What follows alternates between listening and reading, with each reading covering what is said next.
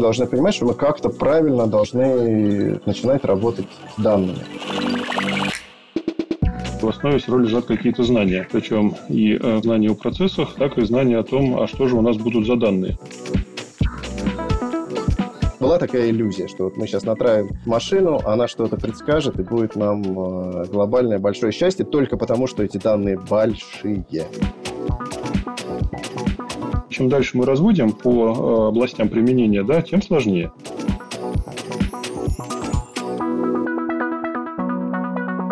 Добрый вечер утро, день, ночь, когда бы вы нас не слушали, здравствуйте. Это подкаст «Деньги любят техно», сезон Data Science, и это наш э, второй эпизод четвертого сезона, и при этом первый эпизод в серии наших запланированных э, выпусков по теме MLOps. Меня зовут Марина Ефиндиева, я технологический обозреватель и птица-говорун в этом подкасте. И я уже, получается, сделала небольшой спойлер на тему того, что про MLOps мы собираемся говорить не один раз, а как минимум пару раз, а может быть даже тройку выпусков, потому что эта тема обширная и того заслуживает. В прошлом году мы с Юрием Каревым, руководителем управления процессов и стандартов моделирования и машинного обучения ВТБ, и еще с Петром Ермаковым, ML-бренд-директором Яндекса, мы разговаривали про MLOps немножко, мы поговорили про роль ML-специалистов, про, собственно, их роль в бизнесе компаний, как они влияют, как, как это все развивается. И если вы этот выпуск еще не послушали, то можете по ключевым словам у нас его найти,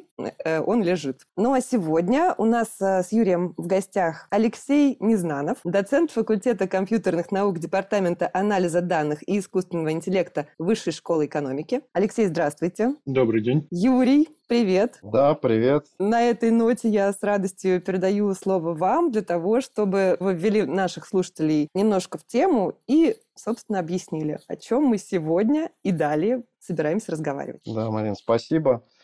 Э, да, идея очень интересная, потому что очень много на этой хайповая тема MLOps – и на конференциях э, обсуждается очень часто и много, как нам делать искусственный интеллект, как нам делать его быстрее, качественнее, надежнее. Мы обсуждаем аспекты жизненного цикла моделей, как э, его интегрировать производственные IT-процессы, как нам э, из DevOps перейти в MLOps, чтобы скорость изменений э, искусственного интеллекта продвигать в бизнес как можно скорее, да. Но жизнь э, накладывает свои коррективы, когда мы приходим на свои рабочие места и что-то делаем. Очень часто выясняется, что проблемы гораздо прозаичнее, да, из-за которых мы тратим свои силы и энергию. Значит, мы выясняем, что все-таки, когда начинаем разбираться с проблемами, 50 проблем или больше, они связаны с тем, что что-то не так с данными. И такая простая мысль, что все-таки у нас э, модели, вообще искусственный интеллект э, с теми данными, на которых они работают, они совершенно неотделимы с самого-самого начала функционирования, потому что сам процесс машинного обучения, да, это все-таки некоторые алгоритмы, которые позволяют данным самим генерировать правильные алгоритмы для их обработки, предсказания. А поэтому для того, чтобы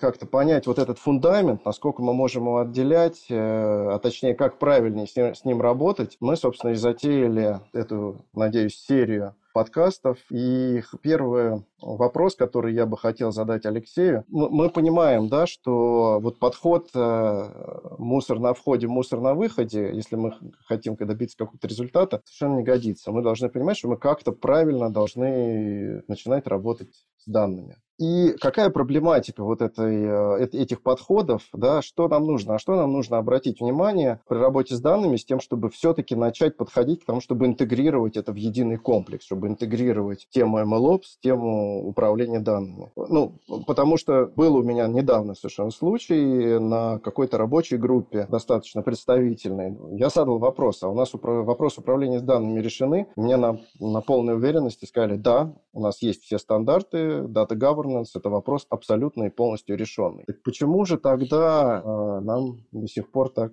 иногда больно. Если бы он был решенный, тем более как раз у всех, да, то мне бы не сыпались на почту э, буквально э, в день по 10 а то и больше писем от тех вендоров, на которые я подписан, с рекламой инструментов очистки данных, инструментов управления данными и так далее, и так далее. Более того, они все время же приглашают на другие вебинары, может быть, не такие интересные, как у нас. И эти вебинары посвящены, как правило, самым злободневным проблемам бизнеса. При этом бизнес очень часто забывает, что просто отдать распоряжение мало, и как раз нужно системно подходить к этому. И последние годы, участвуя в различных совещаниях и конференциях постоянно наталкиваешься на один и тот же вопрос. А в принципе, что дает тот или иной уровень управления данными? И можете ли привести примеры, когда он дает сразу либо огромный выигрыш, либо преобразует какие-то потери в какие-то приобретения? И здесь основные три аспекта очевидных совершенно. Первое – это то, что, как и любое действие, оно должно быть хорошо продуманным. Если что-то э, методом грубой силы и невежества думать, делать, да, то ничего хорошего не получится. Второе, а что украдено до нас? На самом деле мы, как обычно, стоим на плечах гигантов прошлых поколений. И у нас есть э, дама Body of Knowledge да, по Data Management, у нас есть стандарты ISO-шные российские, у нас есть лучшие практики, best practices. И почему-то очень многие э, о них вспоминают только тогда, когда жареный петух клюнет, а до этого как раз типа и так все хорошо. Ну и третье, очень важное, это то, что есть совершенно классические сценарии, по которым мы проходим, когда работаем с данными. И эти сценарии настолько классические, что для них есть инструменты обвязки от и до. Но постоянно возникают новые задачи и у бизнеса, и у технологов, которые требуют либо изменения инструментов, либо их интеграции, что иногда тоже очень тяжело из-за проблемы интероперабельности. И э, в сумме да, все эти три главных аспекта дают очень-очень большое поле проблем, которые возникают постоянно. То есть в кровавом интерпрайзе, да, это просто непрерывная проблема, даже если нормально изначально выстроена как схема управления данными, так и внутренние схемы, например, управления качеством данных. Я для себя э, выделил на вскидку там, три, условно говоря, подхода для интеграции. Да? Ну, что, что нам нужно сделать? Подход э, зачистить на 100% качества. Но это в больших предприятиях сплошь, сплошь и рядом. Поставили, поставили какую-то политику управления качеством данных, э, ее внедрили, всех ее озадачили, а может быть какой-то огромный сделали офис CDO, и начали э, решать э, проблемы по мере их поступления, но они вот не факт, что закончатся. Вопрос номер раз. Нет, конечно. Более того, прямо здесь отмечу, что э, в ISO да, 8000 у нас есть замечательная формулировка, а что же такое качество данных, да, и оно не может быть никак использовано без цели, да, для которых мы что-то конкретное делаем с данными. То есть у нас качество данных контекстно зависимо. Об этом очень часто, кстати, забывают. Да, да. Второй подход, который я бы сказал, э, тоже достаточно интересный, это повысить устойчивость к ошибкам. Угу. Третий подход, э, что я придумал, это специальным образом э, организовывать данные, как-то подходить к работе с данными. Тут частично там вы уже ответили, э, как бы, да, что надо понимать предметную область и, и так далее. Но вот есть ли еще какие-то способы да, и подходы. И на каких, может быть, э, даже наиболее интересно было бы обратить внимание. Ну, здесь сразу можно отметить первое, что не только данными жива корпоративная система управления этими данными, потому что в основе все равно лежат какие-то знания. Причем и э, как раз знания о процессах, так и знания о том, а что же у нас будут за данные. И здесь большинство специалистов сразу в первую очередь из практики да, вспоминают про схемы данных и форматы данных, но понятно, что как только мы занимаемся чем-то серьезным, у нас возникает интеграция данных и гармонизация данных, кстати, разные термины, да, и возникает возникает проблема интероперабельности, а там возникает у нас что? Да, возникает задача, когда мы должны сначала гармонизировать метаданные. И поэтому у нас получается такая красивая иерархия знания, метаданные, данные. В свою очередь, сами метаданные – это тоже иерархия описания данных, да, когда любое описание данных является данными, их тоже нужно описывать, а их стыковка с знаниями сейчас производится разными способами, о чем мы потом, наверное, тоже отдельно серьезно поговорим. И только если как раз не забывать, что знания должны должны быть формализованы и, очень важно, десакрализованы, то есть чтобы они отделялись от того, кто является владельцем этих знаний с точки зрения, в какой голове они лежат. Дальше, как раз, если все схемы данных такие, что как раз опираются на универсальное управление метаданными, то только потом можно нормально уже про качество данных, в принципе, беседовать как что-то системное. При этом это не зависит от того, какими мы инструментами пользуемся, не зависит от того, какие стеки технологически используем.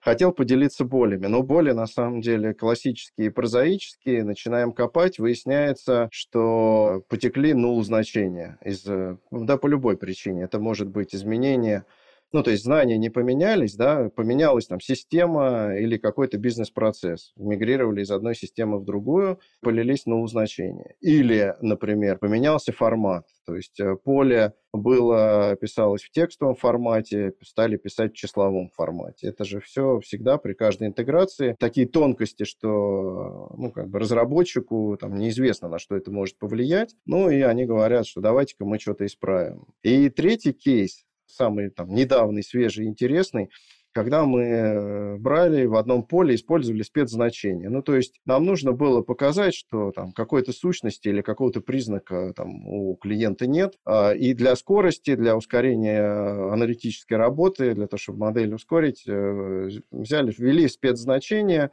Нул означает, что там клиент, э, у клиента нет кредитной карты. И что интересно, все работает, все хорошо, все нормально, но после этого, как только начинают идти ошибки какие-то, да, то есть вследствие миграции, мы эти даже ошибки отловить не можем. Вот тут, мне кажется, какие-то разные виды а, неправильности работы с данными. Все-таки, Алексей, можем мы как-то чуть-чуть классифицировать, а что мы делаем не так? Конечно. И более того, даже сначала систематизируем. Дело в том, что здесь более затронуто это очень важно, да, три уровня. То есть уровень концептуальный, да, когда мы хотим понять, а что мы, собственно, делаем, и ввести некие понятия, которые у нас как находятся в данных, так и которые являются понятиями уже анализа данных. Следующий уровень логический, когда у нас есть некая математическая модель обработки наших данных. И последний уровень – это как раз уровень тех самых форматов протоколов и интерфейсов, когда мы говорим об интеграции данных, о гармонизации данных и, главное, об их схемах и том, как они доходят до моделей математических. И начнем мы с самого низа, потому что он веселее с точки зрения примеров. А вот э, с null значениями, да, это классическая вещь,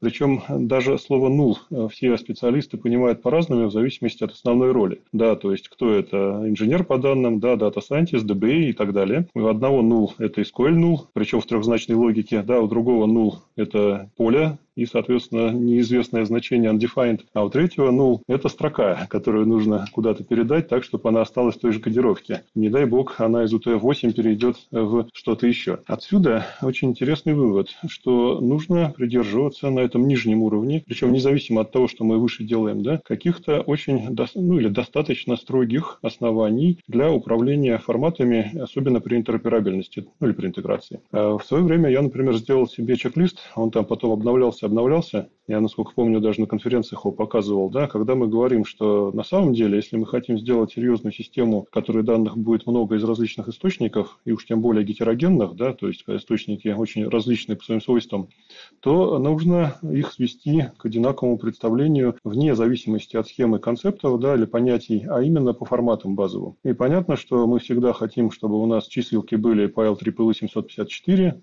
да?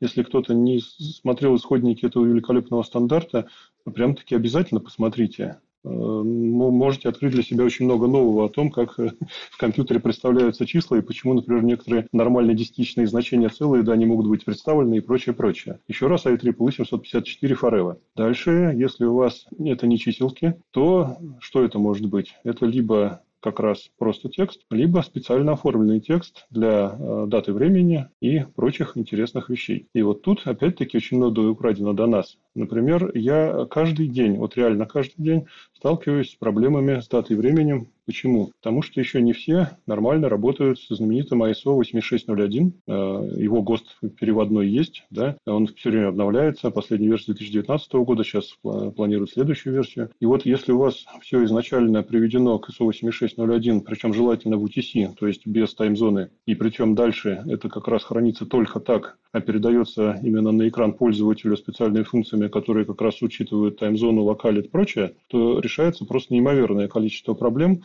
в том числе с последующими логическими условиями. Ну и, наконец, сами по себе строки. Да? Строки – это совершенно разные объекты с точки зрения потом логических моделей.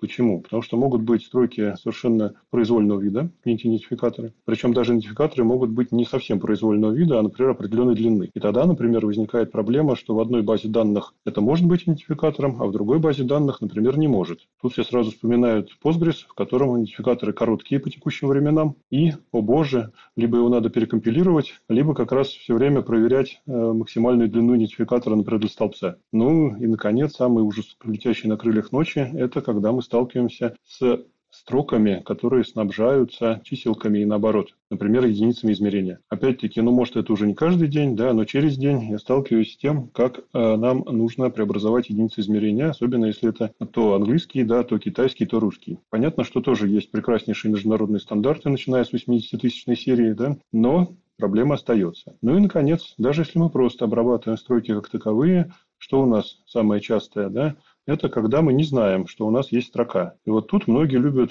придумывать кучу страшных идентификаторов типа NAN, да, not a number и прочее, или N slash N, да, not available. И это на самом деле все очень сильно мешает. В хорошей системе все пустые значения или неопределенные значения именно что пустые, то есть null в SQL терминологии, да, э, особенно если это трехзначная логика. И, наконец, у нас бывает страшная вещь. Нам надо отличать пустое значение текстовое от пустого значения в смысле undefined. Потому что у нас может быть вполне валидная пустая строка текстовым значением. Наверняка все сталкивались хоть раз в жизни. Да? И поэтому у нас возникают так называемые escape э, строки, э, escape последовательности. Они же последовательности экранирования официальной русской терминологии. И, к счастью, сейчас и в JSON, и в XML, и во всех остальных человекочитаемых и одновременно машиночитаемых представлениях у нас есть замечательные экранирующие кавычки. И всегда тем самым в строгих схемах можно отличить пустое значение, которое в кавычках, от просто пустого значения, которое без ничего. И если этого всегда придерживаться, решается, по моей практике, процент 80, а то и больше процентов всех ошибок интеграции. Но, к сожалению, здесь есть большое «но». Оно заключается в том, что разные люди в разных системах могли придерживаться разных правил применения вот этих общих понятий да, и стандартов. То есть IEEE 754 э, разные подформаты поддерживает. Можно какой-то из них выбрать. Да. Целые могут быть разного э, как раз размера. 4 бита, 8 бит, 16 бит, 32 бита, 64 бита и так далее. Э, вещественные числа могут быть тоже очень разные и так далее. То же самое и с, с датой и временем. Да. У нас понятно, что есть самая ISO 86 601, но кроме самого стандарта, если посмотреть у него в конец, есть огромное количество человекочитаемых схем, и в том числе, например, классическая проблема с э, средним Т между датой и временем и прочими-прочими вещами интересными. Ну и, наконец, самими строками Самая главная вещь, вещь – это, конечно же, кодировка. Причем кодировка сейчас распадается на две больших-больших области. Это как раз локализация, интернационализация на верхнем уровне. И на нижнем уровне выбор, например, с точки зрения UTF, да, UTF э, coding формата, в отличие от э, кодовых точек, когда нам нужно как раз выбрать, например, UTF-8 там, э, или UTF разных типов, да причем еще с разным лидирующим байтом. Отсюда вопрос, надо ли как раз что-то здесь делать в качестве своего стайл-гайда обязательно? Надо ли делать мэппинги? Обязательно. А надо ли потом это как-то учитывать в общей схеме управления качеством данных? Не просто обязательно, а необходимо. То есть без этого все разваливается. И это только нижний уровень да, форматы. Чуть выше давайте совсем кратко, чтобы перейти как раз уже к кейсам. На следующем уровне логическом здесь был очень хороший прям пример гадости, да, когда мы не знаем, а, что у нас случилось с данными, когда работает, например, одна и та же модель. И э, народ, пообщавшись пообщавшись с такими примерами, разработал большую теорию дейта-дрифта, то есть дрейфа данных. Причем на трех, опять-таки, уровнях. Дрейфа форматов, да, дрейфа, собственно, самих данных и дрейфа концептов или понятий. Ну и, наконец, на концептуальном уровне у нас возникают какие самые важные вещи. Они связаны с тем, а как мы заякориваем кусочки данных или элементы данных с э, знаниями, какой-нибудь антологии, о чем позже, и как раз э, возможности гармонизации этих данных. И вот теперь как раз я слушаю как мы теперь от этой систематизации перейдем к классификации тех или иных проблем. А вы предложите какие-то варианты, или я сразу пройдусь по основным из опыта аспектам классификации проблем? Ой, ну да, давайте чуть-чуть э, поиграем, хотя э, у, меня-то мысль одна, Алексей, возникла, что в этом можно утонуть. Конечно. Поэтому мы как раз оттуда точно... и будем всплывать.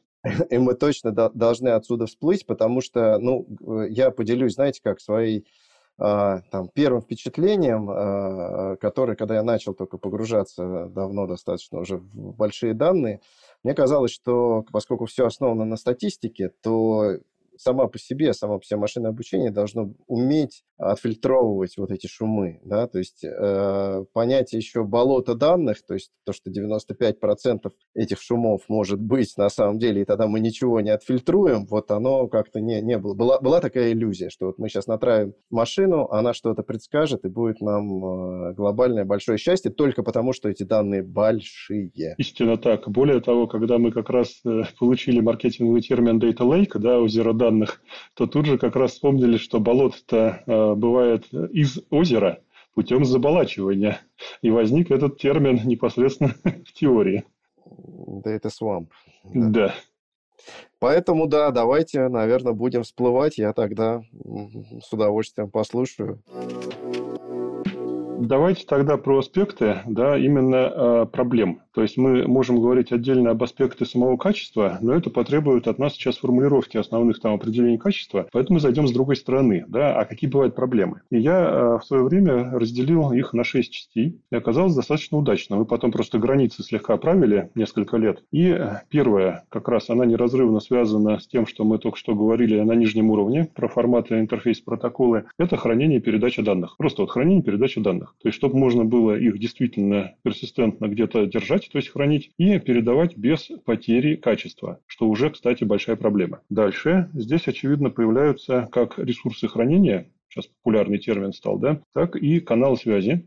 Причем их можно рассматривать, например, э, дата-станисту как логический уровень этих каналов связи. То есть неважно, что это такое, интернет, не интернет. Главное, какие свойства приобретают данные после прохождения по этим каналам. К счастью, все современные системы управления данными позволяют такие каналы формально описывать и требовать от них соблюдения как раз некоторого качества. Это очень хорошо. Следующий большой кусок – это э, как раз э, а с какой эффективностью можно в том или ином случае организовать обработку данных. Почему? Потому что если в некоторых случаях, например, у нас эффективность падает, то какое бы ни было качество, скорее всего, бизнесу это не понравится. В результате это получается такой большой кусочек, который очень сильно завязан на инструменты. Ну, из прям опыта, сейчас в условиях особенно импортозамещения, да, все такие, а давайте мы там питоновские библиотечки разные попробуем, да, и будем с ними что-то делать, их много, они типа хорошие. Но они очень разные именно в этом аспекте, то есть эффективности обработки. Даже если они умеют обращаться к базам данных, да, и там к антологиям, да, и нормально там форматы парсить, то дальше возникает какая проблема?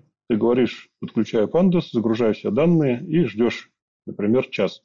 Решение решение Polars шутка. На самом деле много разных библиотек в зависимости от того, что конкретно надо, да, с намного более высокой эффективностью, чем у преснопамятного пандаса. Э, в этом смысле часто от него приходится реально совсем отказываться да, и повышать себе производительность на несколько порядков иногда, ну, а в среднем да, где-то на полтора порядка. То есть реально просто заменой нескольких строчек в питоне да, можно обеспечить себе повышение в несколько э, раз, а то и там в 40-50 раз да, э, быстродействия. Круто, круто.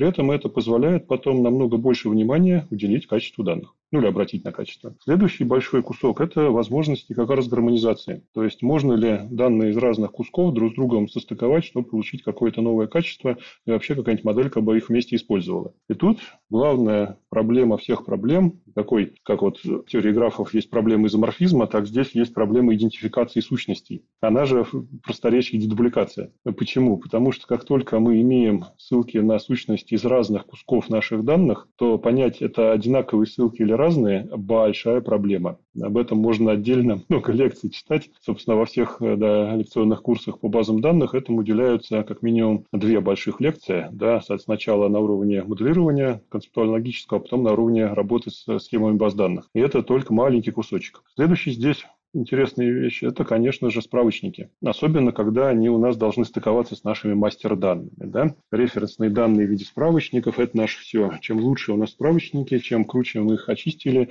тем с большим количеством контрагентов обменялись и заставили использовать одинаковые, тем нам счастливее жизнь. И, на самом деле, конечно, качество данных резко повышается. Ну и, наконец, ссылки. ссылки имеются в виду уже не на конкретные сущности, а ссылки, которые один кусочек данных соединяют с другим. И вот тут начинается. Дело в том, что сейчас мы в основном развертываем все системы управления данными в облачках, ну, можно частных, можно публичных.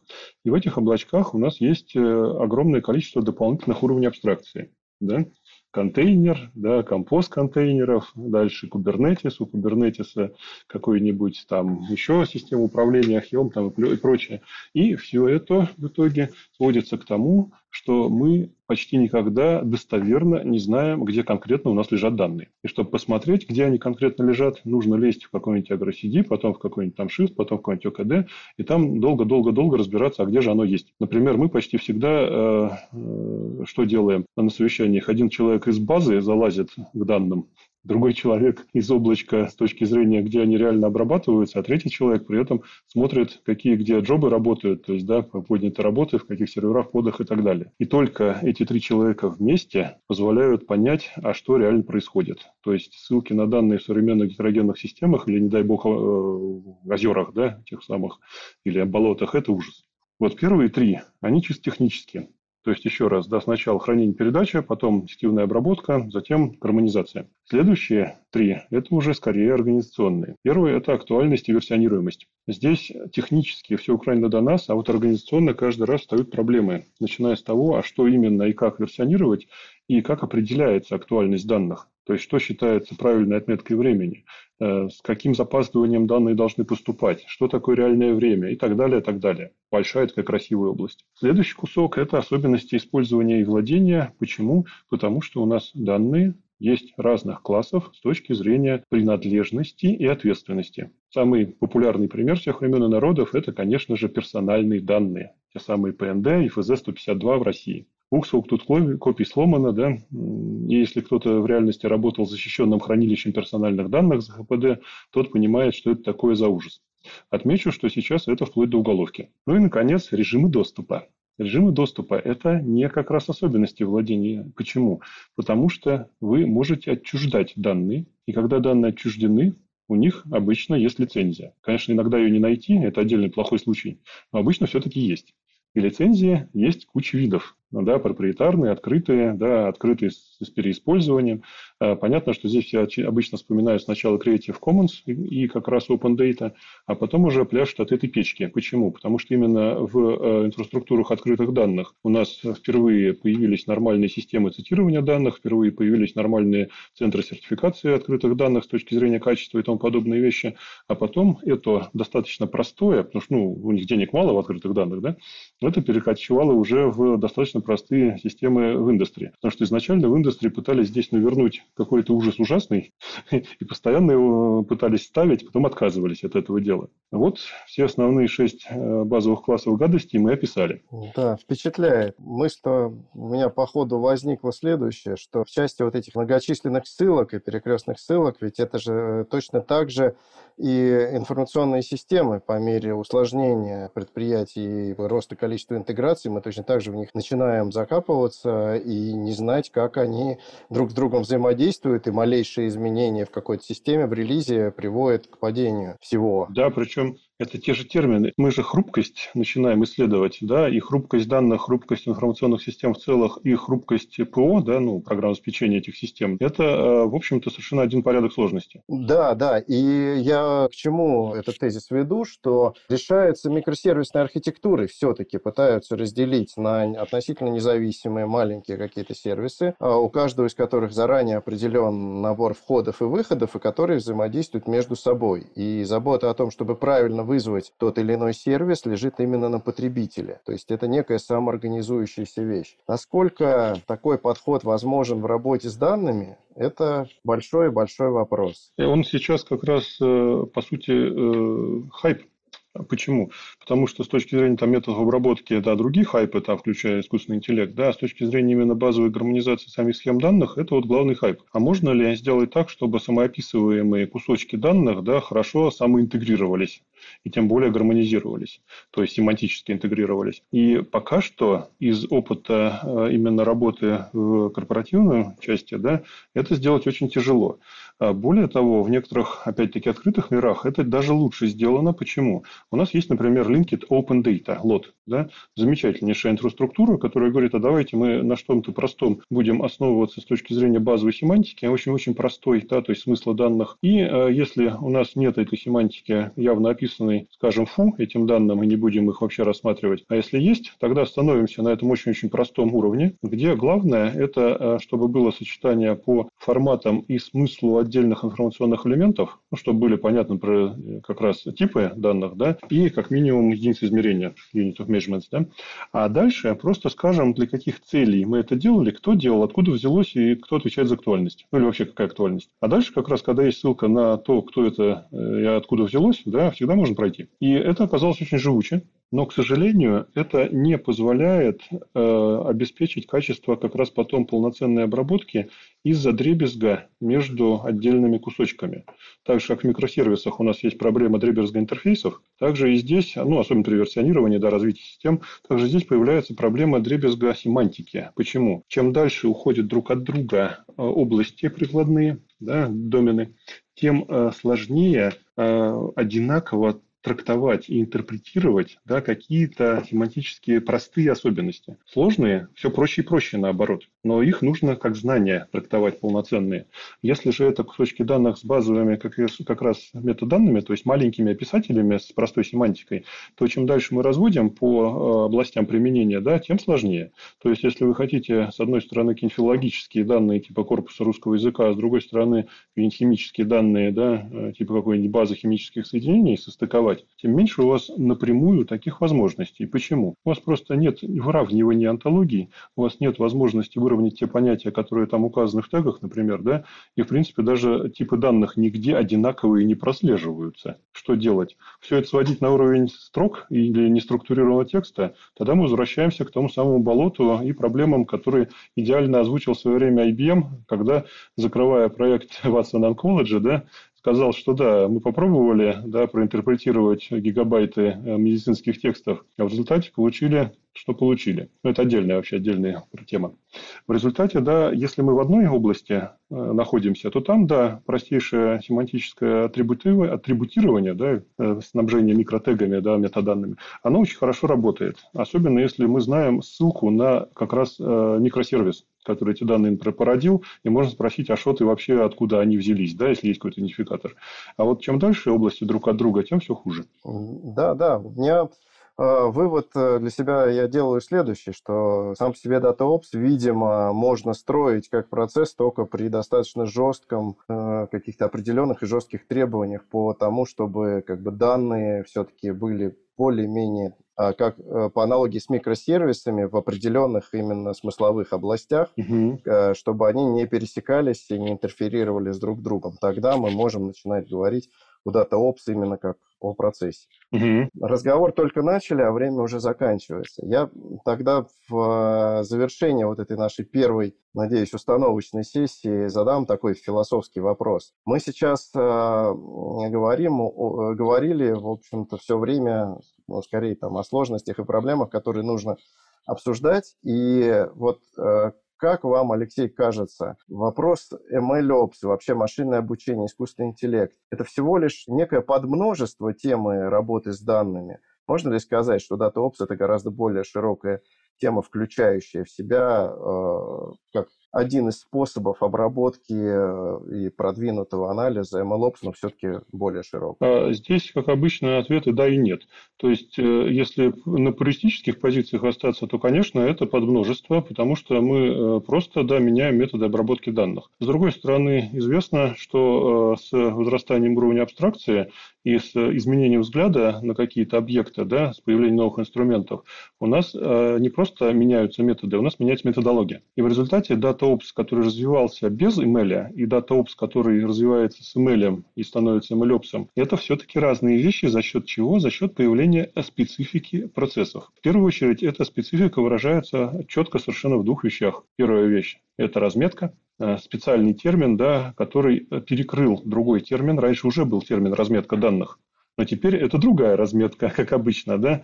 А физики, например, не парятся по этому поводу. У них дырка может выражать абсолютно разные вещи, вплоть до специальных да, систем отсутствия электронов, да, так и здесь. Разметка в email – это то, о чем надо будет отдельно как раз поговорить, как, наверное, половине MLOps, да, когда мы говорим, что данные, подготовленные для обучения, должны содержать информацию об этом самом обучении. То есть разметка в смысле объектов, разметка в смысле областей на картинках, да, разметка в смысле кадров видео и прочее, прочее, прочее. И второй кусок очень специфичный – это то, что когда мы работаем с ML, мы начинаем работать э, очень часто с плохо интерпретируемыми методами и черными ящиками, которые многочисленны и разнообразны. А как только у нас резко повышается гетерогенность не самих данных, а методов их обработки, у нас возникают очень специфичные механизмы да, работы с управлением данными в целом. Ну, давайте прям пример. Да? То есть, если у нас не email, то обычно у нас есть совершенно стандартный какой-то кусок автоматизации, как там BPMN-диаграмма, например, где есть входы-выходы, да, артефакты,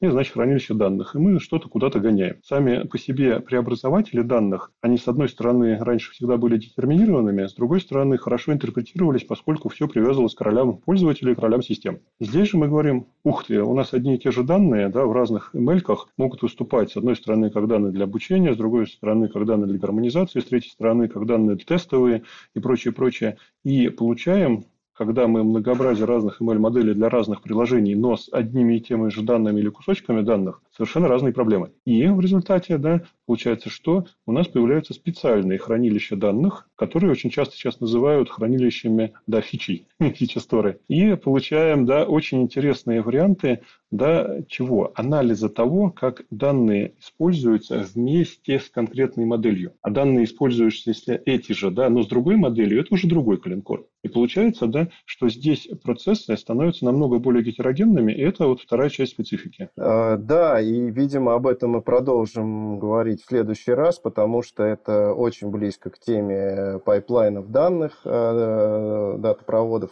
Понятно, что фичи, затронули feature store, есть фичи, которые нужны только в моделях и вообще ни в одном бизнес-процессе угу. самостоятельно. Это отдельная вообще история. Поскольку... Да, и даже не интерпретируются без модели. Да, и даже могут не интерпретироваться без моделями.